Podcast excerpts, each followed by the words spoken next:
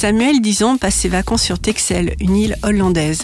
Il est du genre très intelligent, à se poser mille questions sur l'absurdité de la vie, de préférence avec plein de cauchemars. Alors que son frère Joe vient de se casser la jambe, il rencontre Tess, une jeune fille de 11 ans avec plein d'étincelles dans les yeux.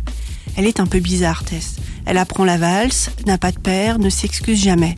Sa mère, une géante, est secrétaire médicale chez l'unique médecin de l'île et collectionne les cactus.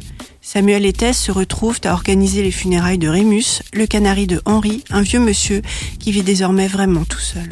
Tess l'emmène aussi dans ses promenades sur l'île et surtout dans le gîte loué par sa mère.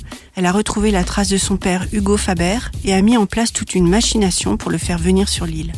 Pour passer du temps avec lui et décider si oui ou non elle lui révèle son existence, elle organise un séjour clé en main, Pique-nique, jeux de piste, excursions. Les ratés sont nombreux, mais le courant passe bien entre le père qui s'ignore et la fille aux aguets. Une activité qui tourne mal. Hugo Faber est blessé. Samuel doit faire peur de vivacité d'esprit pour éviter sa rencontre avec la mère de Tess. Tess apprendra-t-elle à Hugo Faber qui elle est? Comment réagira la mère de Tess? Ma folle semaine avec Tess d'Anna Vols est un roman jeunesse d'une grande fraîcheur à découvrir dans votre bibliothèque ou chez votre libraire préféré.